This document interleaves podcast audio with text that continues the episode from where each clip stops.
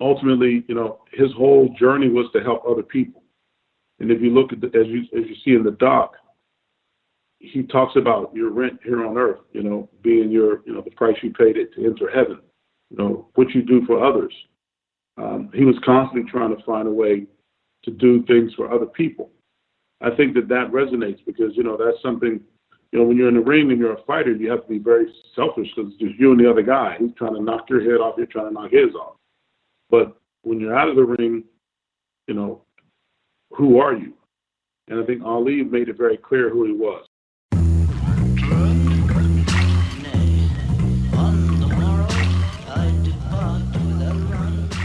Welcome to the Edge of Sports podcast. I'm Dave Zirin. This week we speak to the director of the Academy Award winning film Training Day, Antoine Fuqua. We're talking about his latest project. It's called What's My Name, a unique documentary about Muhammad Ali that's produced by LeBron James, debuting February 14th on HBO. I also have some choice words about a particularly sexist nominee uh, of Donald Trump's, who's used sports as a platform for his sexism. And I've got Just Stand Up and Just Sit Your Ass Down awards. But first, let's go to Antoine Fuqua. I mean, there have been some amazing documentaries about Muhammad Ali. Uh, you, incredible work like Trials of Muhammad Ali, and of course, uh, the, famously the one about the Rumble in the Jungle when we were kings. What makes uh, this documentary different? Well, this one is from his perspective only, really. I mean, the goal is for Muhammad Ali to tell his story, which those are great documentaries, but rarely do you have a documentary where you have uh, someone like Muhammad Ali, or even find enough footage where the um, where the person can tell his own story. You know, it's actually. And I think that's unique. Yeah, I agree. Yeah. Uh, it's really remarkable. Not easy. Oh, sorry. Go ahead, sir. I'm saying it's not easy to do, right? As you can imagine, to try to keep that consistent. Where you you can put together a story where someone can comment on the story you're telling. Um, you know, the subject obviously being Muhammad Ali. Um, that's not easy because everyone has a story about him, um, and you hear things, you know, uh, uh, through the press and everything about him. But to find his voice was the key. Mm. How much of this was a passion project for you? I mean, when were you first aware of Muhammad Ali growing up, and what what has he meant to you over the years? Uh, I mean, it's definitely a passion project, a hundred percent passion project.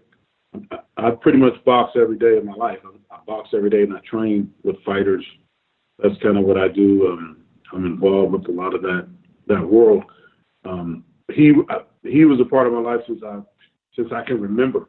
My family watching um, the fights, you know, um, back in the day. Uh, I think the first fight that I was really engaged and aware of probably was 75, 75, you know. Um, I think it was Joe Frazier. Um, and I was about 10 years old, you know, watching that with my mom and dad and my, and my, uh, my cousins.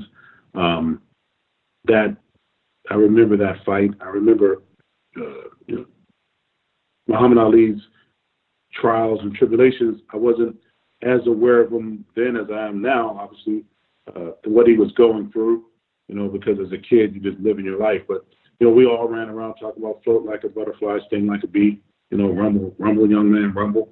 That was something we used to say to each other before games. I played sports my whole life. So Ali has always been a big part of my life. Um, he is definitely my hero and um, it's my inspiration. Uh, before I do a film, every film, I have title. Title builds me a whole gym with a ring and everything and we have pictures of Ali around and myself. We go in there and train. Denzel trains. That's what we do before we even make a movie. So he's a he's a big part of my life.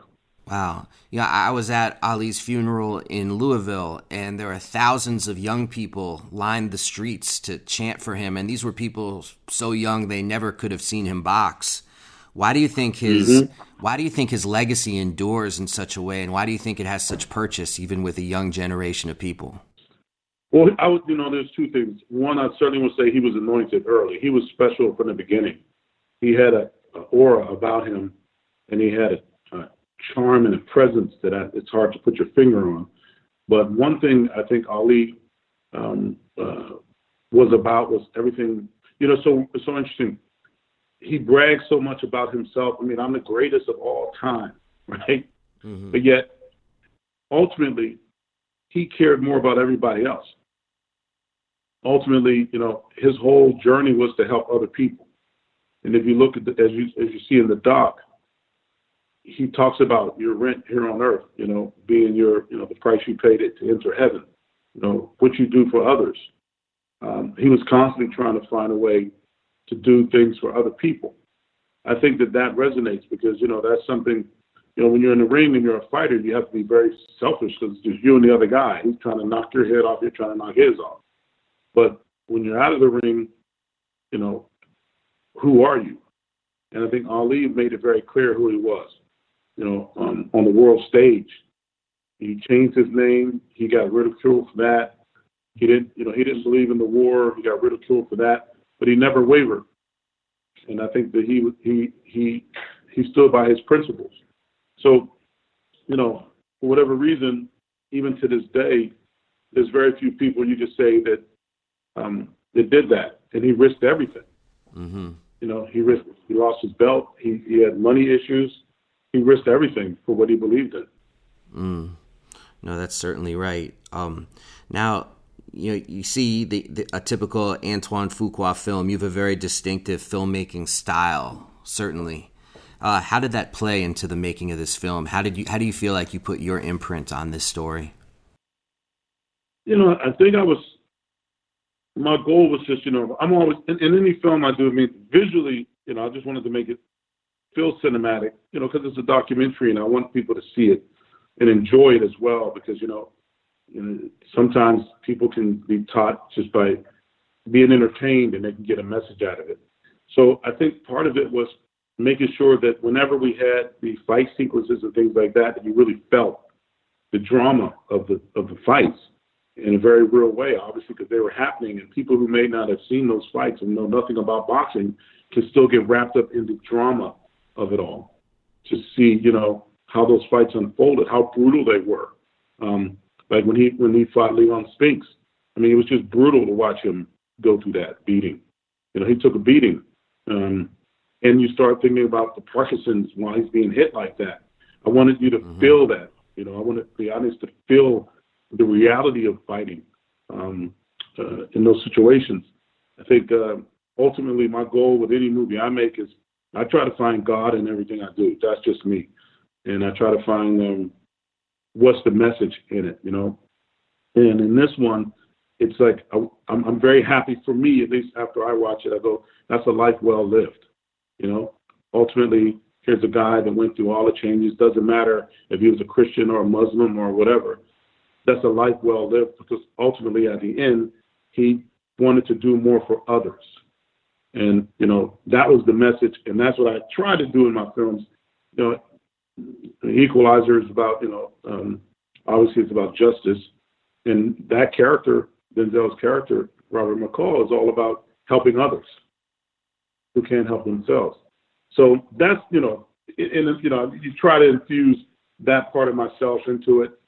Obviously, it, it has nothing to do with me, really. It's Ali, you know, but I was I was happy that that's the journey that it took me on. Mm. Now, Muhammad Ali's family is, of course, you know, very, very active in his legacy. Um, have they seen the film, and what, what was their response, if so? Yes, we showed it to Lonnie, uh, his wife, and uh, it was really emotional. Uh, we went, we flew to Phoenix and sat down with her, myself and Maverick and my producers and HBO, and you know, you can imagine, man, we had the whole room set up and she came in and, you know, I was nervous, you know I mean? Right after all, the, all, the Michael, all the Michael Jackson stuff just came out, you know, and, you know, and she didn't see anything. And uh, she wanted to wait. And uh, so we played her the film, and at the end of it, she had tears in her eyes. We all had tears in our eyes, and she was really proud, gave me a big hug. She was really proud of it. And she said, Where did you mm. find all this footage? The stuff she hasn't even seen. Really, that was honestly my next question. oh man, where did you find all this footage? Because I have known and I've interviewed Ali archivists and You know, they, they comb the history, and, and I I mean, honestly, I feel like I've seen every Ali documentary, and I saw so much in your film that I had never seen before. How were you able to do that? I had an amazing team of people, really. Uh, um, archivists. I had a, a group of people that work with me. Uh, my, my, editor, his name is um, Jake Jake Pushinsky, um, Glen Zipper, Steve Leckart, and Sean Stewart. They're all a part of it. These guys like dug deep, man. They really did. We we knocked mm. on doors. We got people's personal footage. You know, we called uh, Don King. Um, we went up to Fighters Heaven. You know, trying mm-hmm. to find things there. There were things on the wall that are still there, beautiful photographs that are still there. Um, I mean, we just dug as deep as we could. It wasn't easy. It took four years uh, to find a lot of it, and we ha- it's still a room full of stuff that we couldn't even get into the documentary that I would have loved to, but you know, there's only so much time to do that. But uh, but that's an, it, he lived such a big, amazing life on the world stage. I mean, everywhere he went. Can you imagine Muhammad Ali with with cell phones today? I mean, you know, amazing. It's amazing. With Twitter. Yeah, it's crazy. it's crazy. Yeah. So he basically did it without all that. Mm-hmm and he always made this effort to leave a singular impression on everybody he met. I've never met anybody in public life who more people, like more average, regular folks, have stories about of their interactions with him. Like he made a point to leave an impression on just about everybody he came into contact with. Yeah, and that's what we discovered is just so many stories about Ali. I mean, just be random people that said, "Oh, I met him once," or "I saw him one time mm-hmm. in the store, and he was he came up to me and said something to me. You know, it's amazing. You know, some of it you believe, and some of it you're like, yeah, right. You know, but mm-hmm. when you look at the breadth of his life, you go, oh, maybe they're telling the truth. You know, it's like he's, mm-hmm. and they have details of what he said or something he did. Um, Lonnie, his wife, tells the story when she first saw him. He was sitting on a porch, I think, across the street from where she lived, and it was just like a whole crowd of young men all around this guy. She's like, "Who is this guy?" You know, and and everywhere he goes, people just sort of gravitate toward, to, towards him. So uh, it's just something. It was something special about him from the beginning. He stood out. Absolutely. Absolutely. You know, I'm sure you're going to be asked this a lot because it's going to be a real curiosity about this film, given the age we're in now of a new generation of activist athletes. So I got to ask you, uh, what role did LeBron James play in the shaping of the film in discussions with you? And what, what did you what do you think LeBron James what, what are his feelings towards Ali in terms of his legacy that you could share with us? Well, I mean, I, I, I mean, I, would let LeBron say how he feels about something, um, but he was a big part of it. Obviously, him and Maverick and his team, we all, you know, we all had our hands in it. Ali's very important to LeBron. Um, I believe as you see what LeBron is doing, building schools for kids, um, you know, outside of the, outside of the basketball court, uh, he's he's speaking up about injustice. I think a lot of that has to do with his love and, and, and inspiration from Muhammad Ali. Uh, you know, as you see him growing, and, which is very clear, you see him growing and evolving into this leader. You know, um, you know, for equality. I mean, he's speaking up much more than he has before. But he was a big mm-hmm. part of this. So a lot of that has to do with his love for Muhammad Ali. He has a lot of love for Muhammad Ali. Um, there's no question about it. And I think that um, Ali is definitely one of his heroes. Fantastic. And I just have one last question for you because uh, I, I, ask this of everybody I interview, but for, with you, I was really particularly excited to ask this. Um, music is such a big part of your life. Uh, and I always ask folks what music they're listening to when they're involved with a project, whether it's to calm down afterwards or uh, during the shooting or to get yourself psyched up while you're doing writing or editing or research. Uh, what, what's been the soundtrack for you as you've been working on this project? Sam Cooke. Uh, listen to a lot of Sam Cooke. A lot of the music from his era. It was a lot of the music from his era. I listened to Sam Cooke. I listened to the um, some of the Delfonics, but really it was Sam Cooke because their their relationship.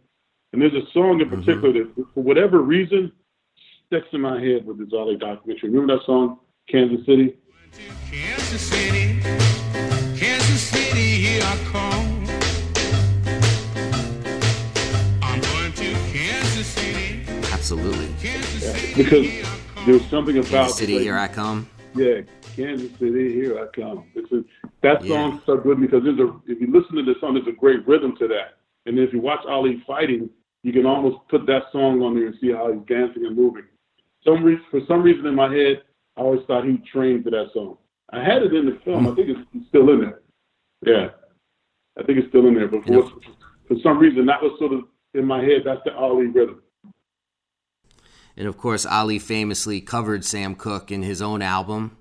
Uh, and uh, Ali sat with Sam Cooke after he beat Liston with uh, Jim Brown and Malcolm X in that famous hotel meeting in Miami.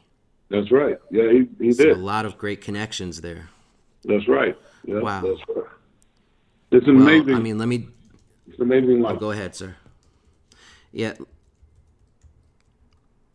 And, and let me just say, with with with all humility, I, I absolutely love the documentary, and I wanted to thank you for making it. it it's it's a hell of an addition to the canon uh, of Aliisms that's out there. Thank you so much.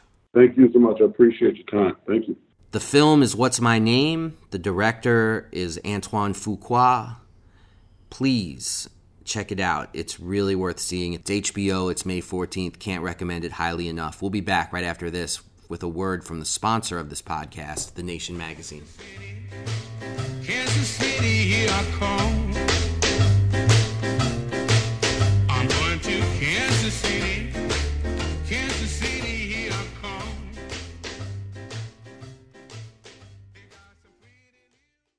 Okay, look, the need for independent journalism has never been more important, and the nation brings it each and every week like they've been doing since 1865. I'm serious.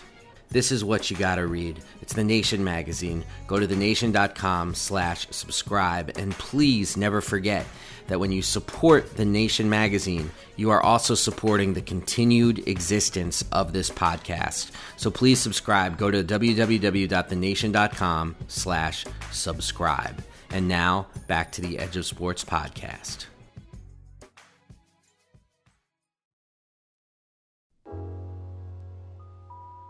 And now I've got some choice words about Donald Trump's nominee for the Federal Reserve Board. Believe me, it's more outrageous than it sounds.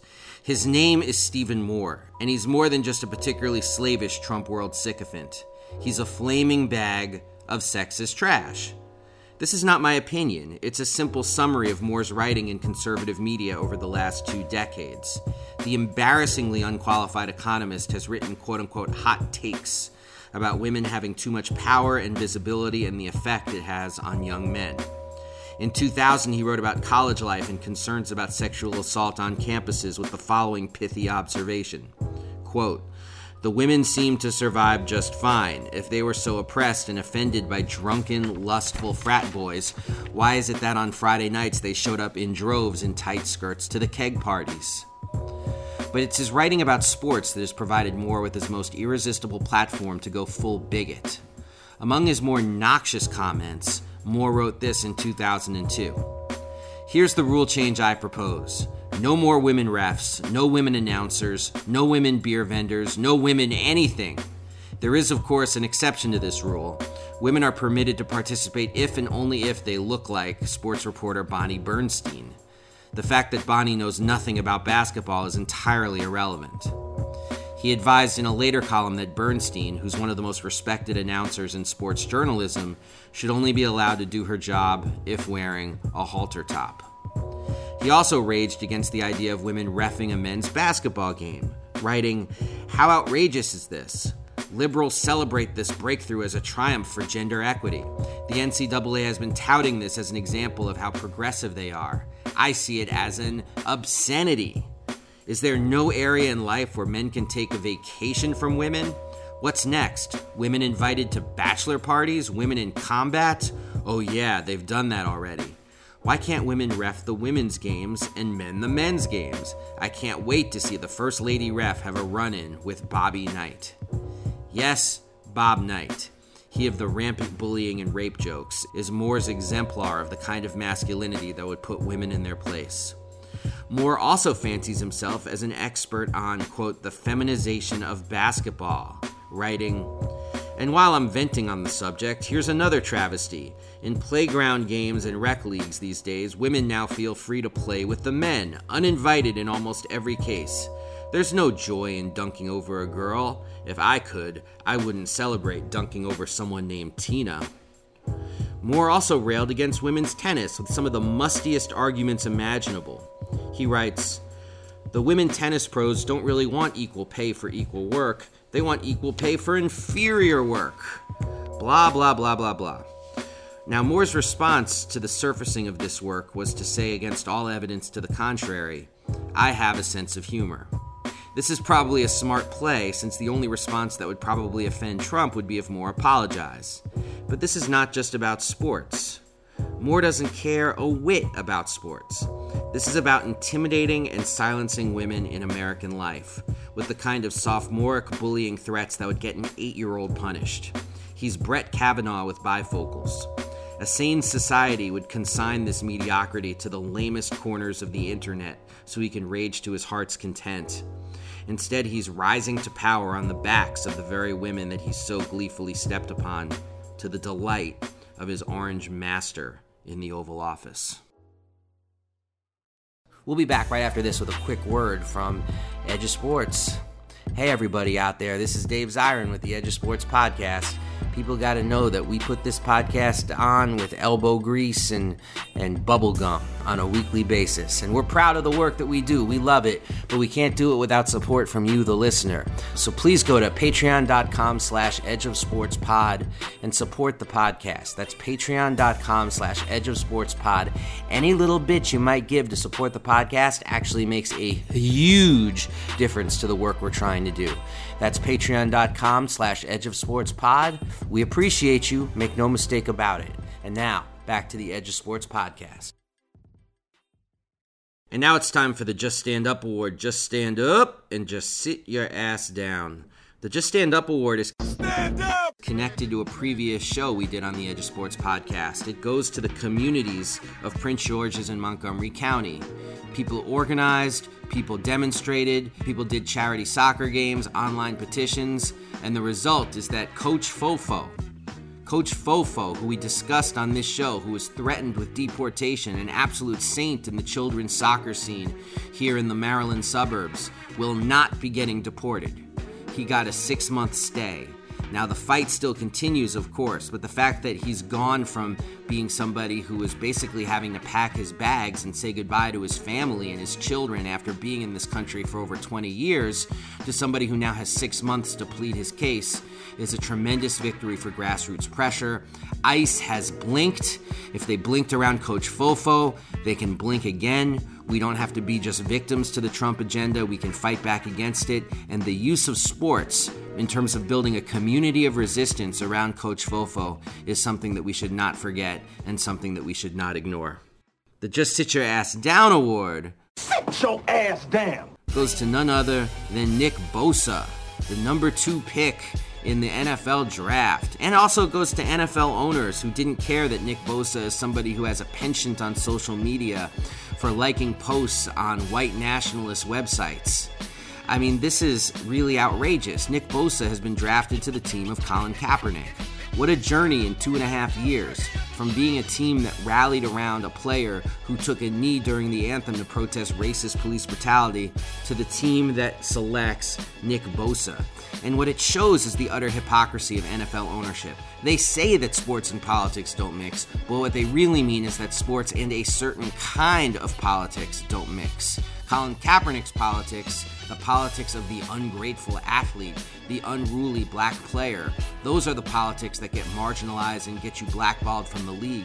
The politics of Nick Bosa are frankly the politics of a lot of people who cover the NFL and a lot of the people, if not all the people, who own NFL teams. Therefore, Nick Bosa's brand of politics is accepted. Let's see if it gets accepted in the locker room, especially a locker room that contains outspoken cornerback Richard Sherman. To be continued. And Donald Trump could not resist sending out an obnoxious tweet saying, Congratulations to Nick Bosa. Always stay true to yourself. Make America great again. Hey, Trump, you're not doing this kid any favors.